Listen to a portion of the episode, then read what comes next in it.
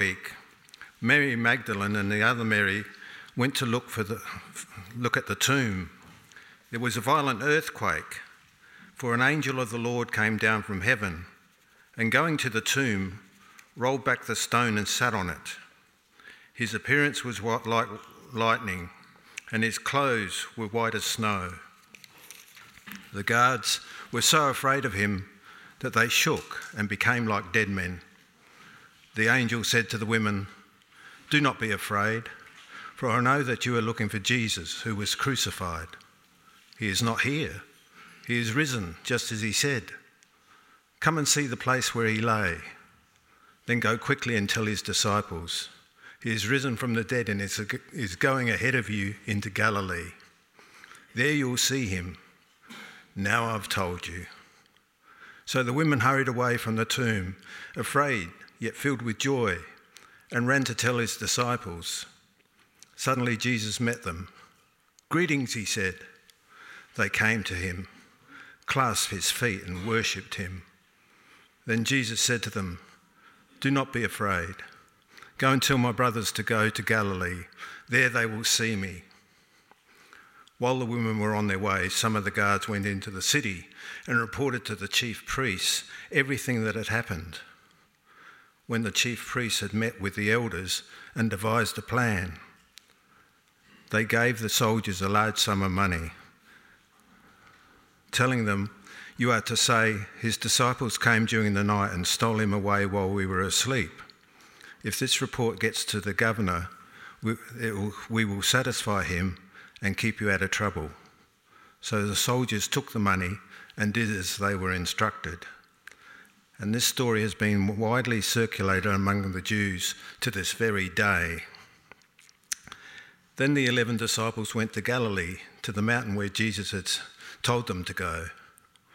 When they saw him, they worshipped him, but some doubted. Then Jesus came to them and said, All authority in heaven and on earth has been given to me.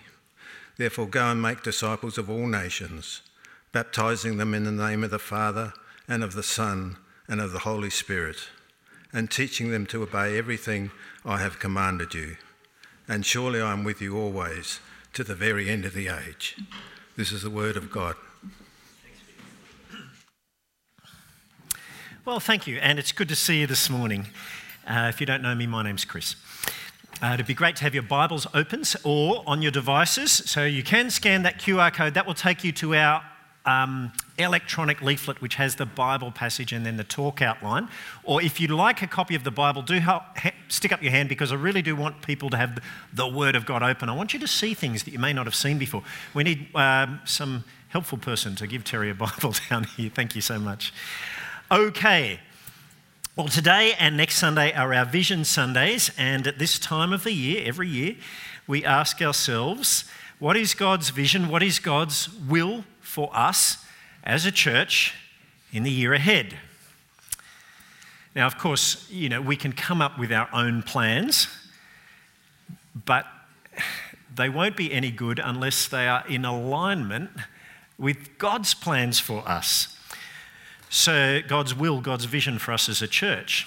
We remember our church is not our church, it is His church.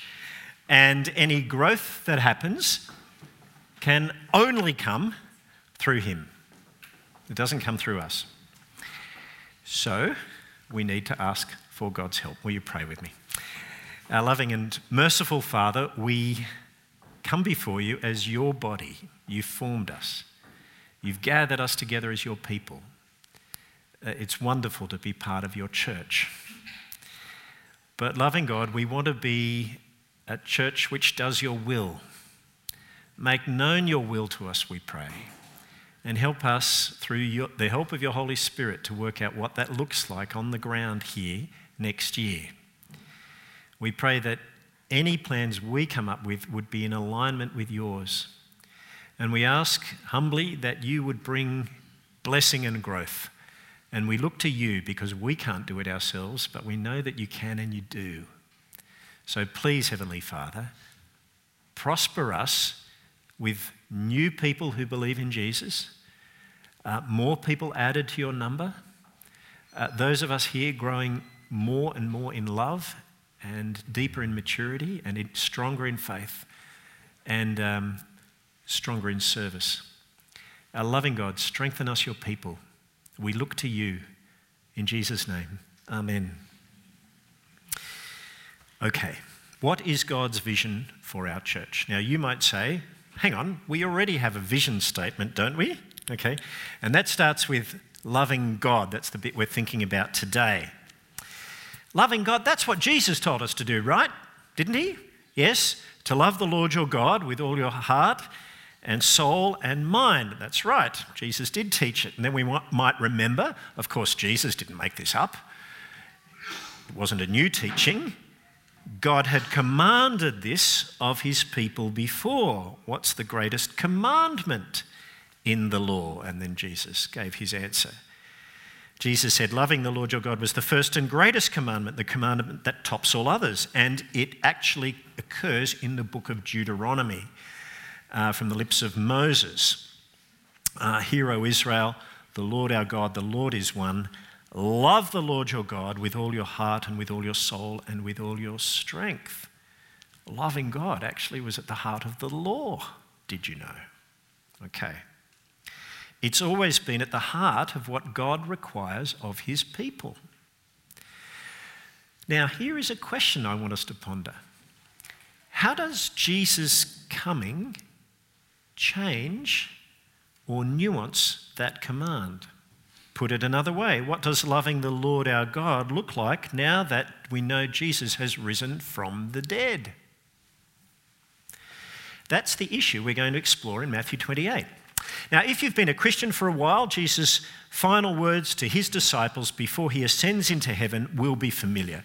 These are the words of the Great Commission, where Jesus commissions his disciples. He sets his agenda for all his disciples until the end of the age. Now, it's, it's a favourite passage that pastors like to go to. um, and no doubt, if you've been around for a while, you'll have heard lots of sermons on it. But I can almost guarantee that you won't have heard, or you won't have realised one thing, well, actually, no, two, no, actually, three things about the Great Commission, which will crack it open. Here's the first thing you may not have seen.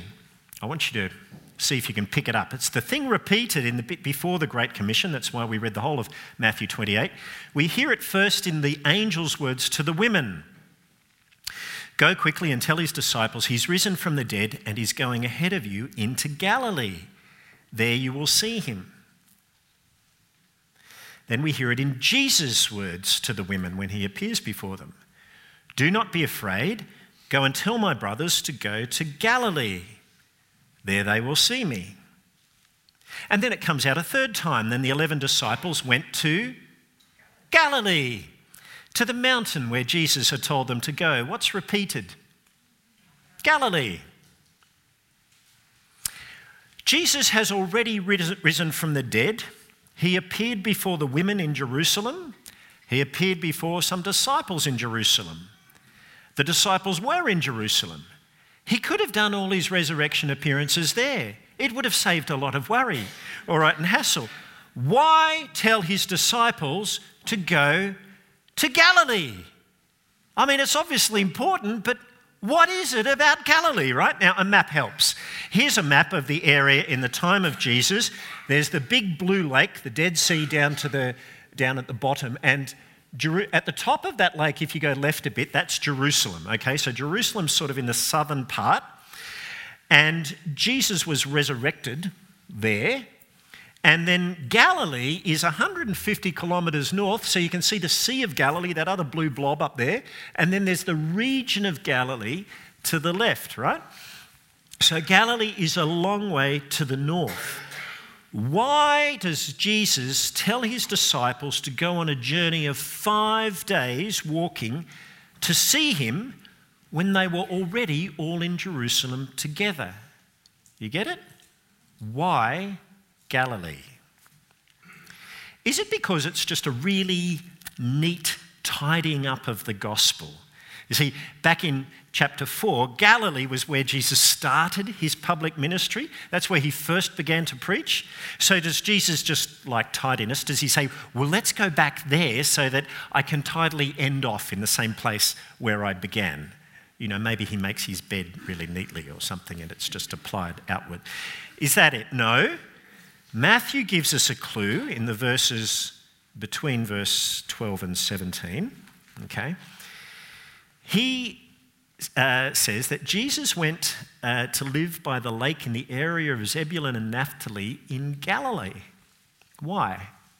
He says, this is back in chapter 4, to fulfill what was said through Isaiah the prophet in Isaiah chapter 9 land of Zebulun, land of Naphtali, the way of the sea beyond the Jordan, Galilee of the Gentiles. The people living in darkness have seen a great light. On those living in the land of the shadow of death, a light has dawned.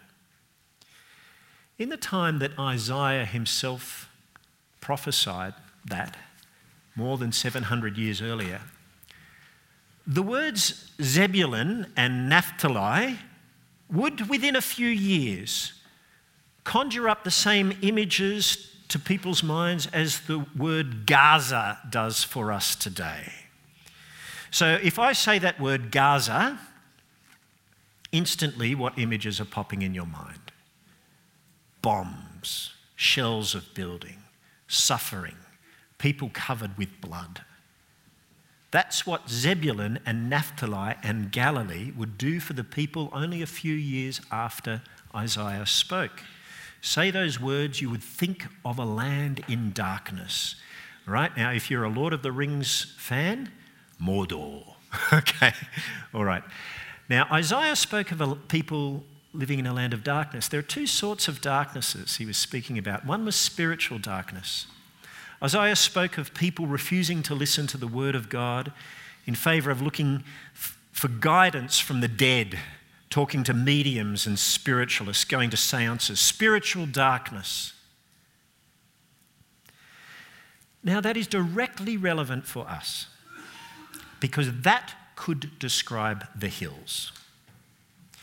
Do you know, in the last census, 2021, do you know what the largest group was in the hills when people were asked to specify their religious affiliation?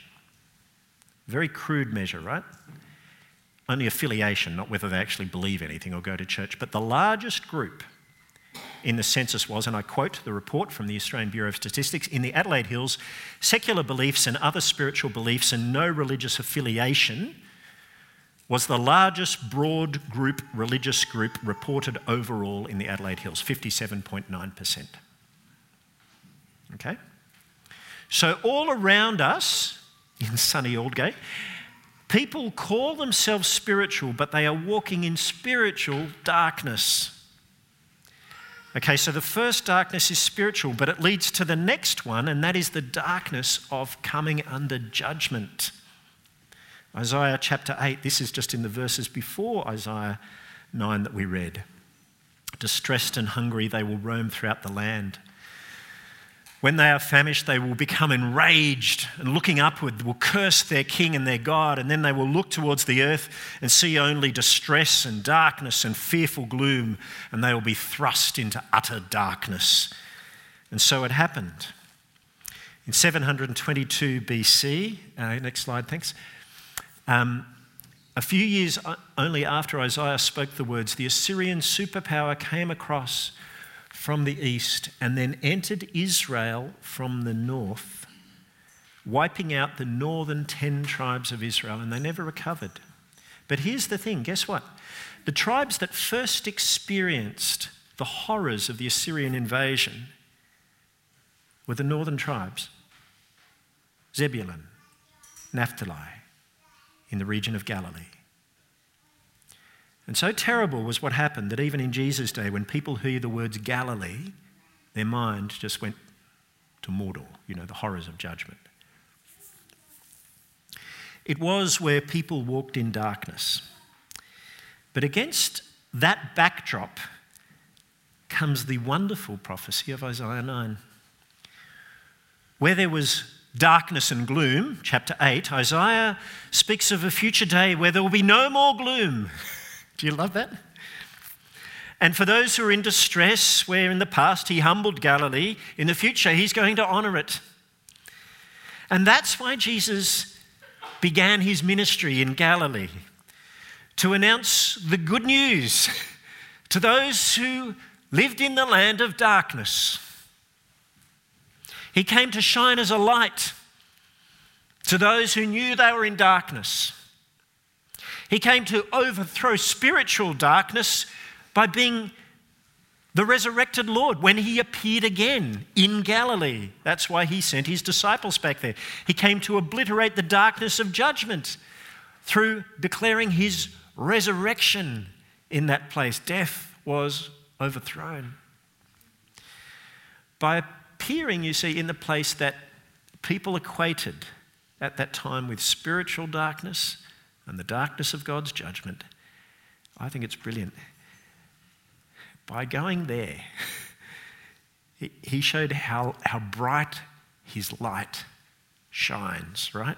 Imagine for a moment Jesus had only appeared in Jerusalem, but there was this still dark place where he didn't appear. It wouldn't have been so obvious what his resurrection achieved, but by appearing before his disciples in that the darkest place that they knew, he helped them understand how bright the light of his resurrection was.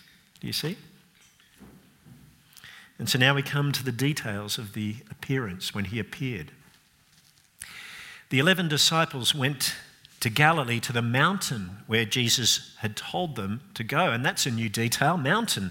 Mountains being high, of course, the highest points were the, the, the most obvious touch point between the heavens and the earth. It was the place you went where you were most likely to meet God or the gods, it was thought. Think of Moses or Elijah, who meet with the Lord on Mount Sinai. You think of the mountain where Jesus was transfigured, where Moses and Elijah again pop up, they like mountains, where Peter and James and John heard the very voice of God. The disciples went up a mountain. And because of all those associations, we are expecting them to meet God. And who do they see? Jesus. They're expecting and they saw. You can put the equation together, can't you? No wonder they did what they did. They worshipped him. They worshipped him. Have you thought about this? I want us to think about this. Imagine you were one of the disciples. Now, you've known that he's died, and you've heard news that he's risen. And when you see him, you know it's Jesus because you know, you know him. But the one who was dead is now alive. And he must have been glorious because he, he must have appeared like that because their immediate, spontaneous, instinctive response without too much thought, was just to worship. But now the categories for thinking about him are being blown apart. You see, beforehand they'd, knew, they'd known that he was of God, like a prophet, a prophet of God who spoke the Lord's words. More than that, they'd worked out that he was from God, like an angel sent from God, or the Messiah sent from God. But now something new is dawning. He wasn't just of God, he wasn't just from God, he was God. More than that, he, no, he's risen from the dead. He is God. We know they thought this because they worshipped him, and they were Jewish men, right? They knew their Bibles. Worship was something you only did for the Lord God. First commandment, you shall have no other gods but me. Second commandment, you shall not make for yourself an idol or bow down to them or worship them. And yet here they are, worshipping the resurrected Jesus. Now that explains that next awkward bit in verse 17. When they saw him, they worshipped him, but some doubted. Now, usually that's a bit embarrassing, isn't it? We jump over that bit quickly because, uh, you know, it's awkward. But think about it. I think it cracks open the Great Commission. All right? We can sympathize with them, can't we? Some of them must have been thinking, I know it's Jesus. I know he's risen from the dead. He is clearly from God. He is clearly of God. But oh, is, is it really right to give him what we can only give the Lord? Is it really right to worship him? To give him our worship? A person. You get the question, you get the issue, right? You worship the Lord, don't you? Do you worship Jesus? Or does that seem uncomfortable? The tension is felt today. Muslims, Jehovah's Witnesses, even atheists, they all have respect for Jesus, but they will hold back from giving him their worship. This is a uniquely Christian thing to do. Well, who was right? Those who did worship or those who held back? How do you work it out? You know, what would help settle it was that if God Himself had, in the past, set an expectation that in the future one would come who was divine but also human, a human figure, a human figure who was divine who would be worthy of worship. If God had told us in advance that that would happen, that would really help. Well, guess what? He has. And uh, in the book of Daniel, Daniel chapter 7, you go back and you read it, and Daniel has this vision, and it's, it's terrifying. He, he has a vision of the kingdoms of the world, and they are depicted as terrifying, powerful beasts. But after that comes another kingdom which grows and is bigger than all the other ones, the kingdom of God. And then, verse 13, Daniel says, In my vision at night I looked, and there before me was one like a son of man, a human one, coming with the clouds of heaven. He approached the Ancient of Days, the Lord God, and was led into his presence. And this one, like a son of man, was given authority and glory and sovereign power. And get this all nations and peoples of every language worshipped him. Do you see? Meaning that he is God. His dominion is an everlasting dominion that will not pass away, and his kingdom is one that will never be destroyed. Daniel 7 13 to 14. That's the prophecy. One like a son of man, a human figure who will be given all authority in heaven and on earth, and one day will be worshipped by the people from all nations. Now, come back to Matthew 28. Here's the second thing you may not have seen. In the Great Commission, Jesus uses the exact language of Daniel chapter 7. Okay? When they saw him, they worshipped him, but some doubted. And then Jesus came to, him, to them and said, All authority in heaven and on earth has been given to me, and therefore go and make disciples. You look at the sequence of events, right? After we read that some doubted, immediately we read then, because of the doubt, right? Jesus came to them and he uses language right out of Daniel 7 and he says, Guys, all authority in heaven and on earth has been given to me. You see what he's saying? He's settling their doubts. He's saying, Guys, I'm the dude from Daniel 7. I'm the divine human Son of Man. If you were worried about whether it's right to worship me, let me settle your minds. I'm that guy. He was to be worshipped. I'm him. It's right to worship me. And that's not all. The third thing we often miss in the Great Commission there is a connection between worship and mission. Verse 19 begins with the word therefore. Therefore, because I'm the Son of Man, given authority, who will be worshipped by the nations, therefore, obviously, duh, you need to go to the nations, don't you? And make them my disciples because I'm going to be worshipped by them. They need to hear. Okay, let's just pull all the threads together. Do you see that Jesus' resurrection appearance in Galilee,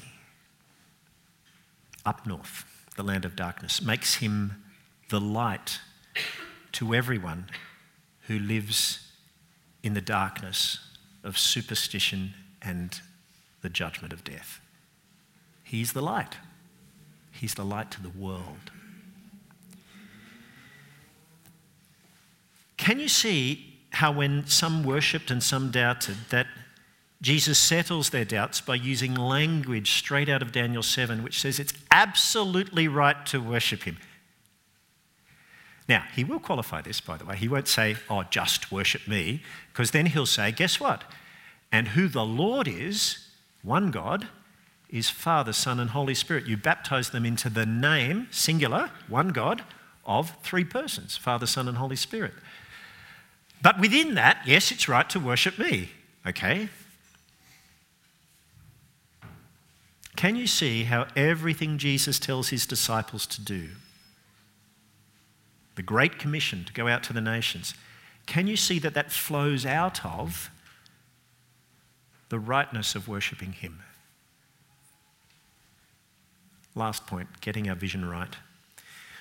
What we've just read are Jesus' final words to his disciples, his agenda for us until he returns. Now, next week, we're going to come back to what we have to do, all right?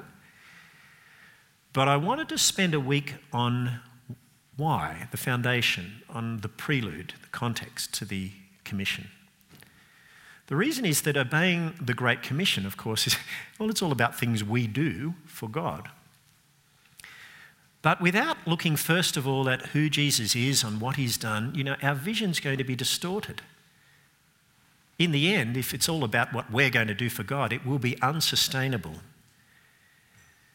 If I just lay out a whole lot of things and you say yes, yes, yes, and we all sign up and we work very hard, guess what?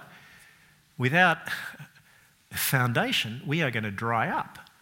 We're going to be spiritual husks.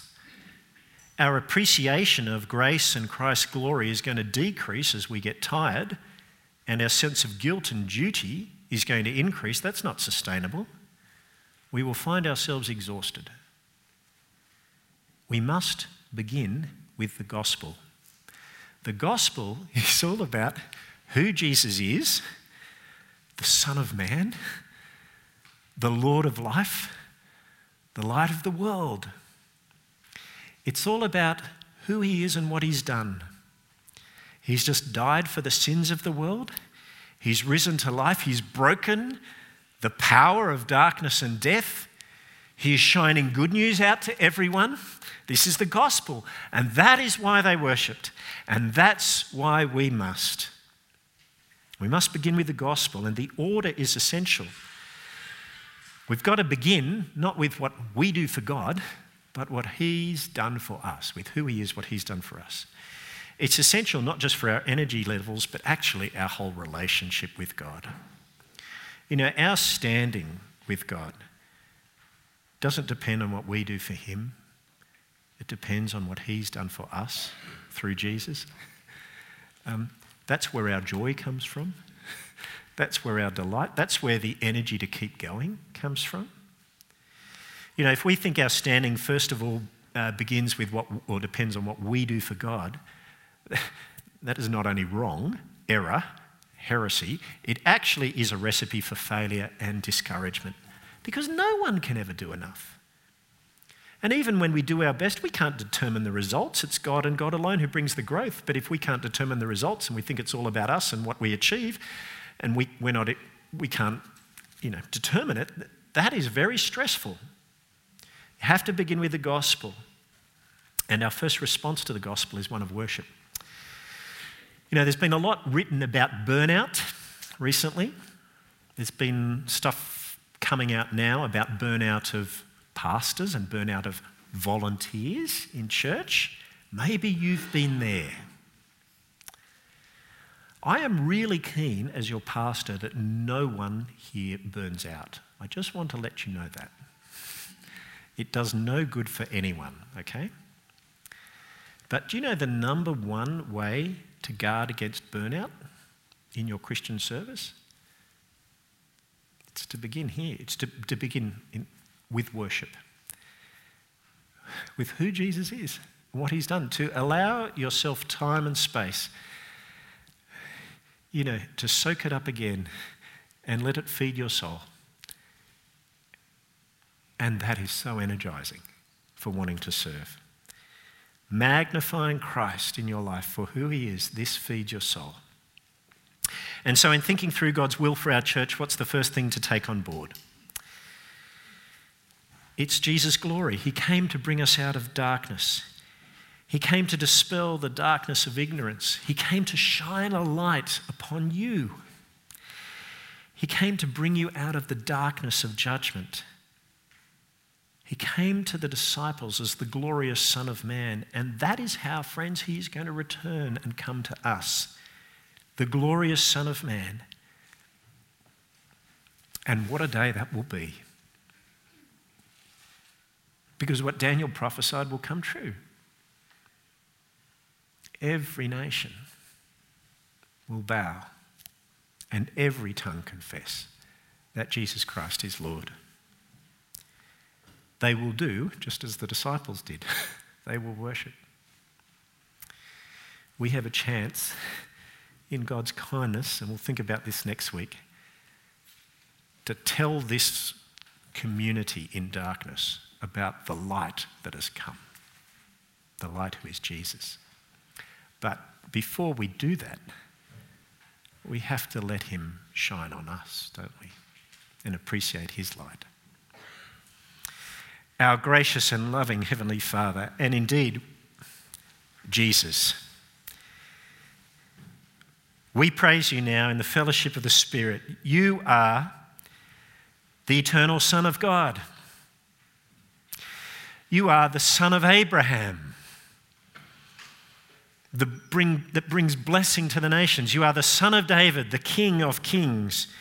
You are Christ, the Messiah. You are the Lion of the tribe of Judah. You are the root of Jesse. You are the bread of heaven who sustains us and feeds us. You are the light of the world. You are the eternal Son of Man rightfully worshipped by all people and nations. You are the light of life. You are the one who destroys death. You are the abolisher of darkness. You are the radiant light who brings us out of ignorance and darkness and superstition. You are the defeater of death. You are our eternal high priest. You are our atoning sacrifice. You are our Passover lamb, sacrificed for us. You are the one we worship. With the Father and the Spirit, one God, forever and ever. Fill us up and help us to see and draw deeply from who Christ is, whom we give our worship today. Amen.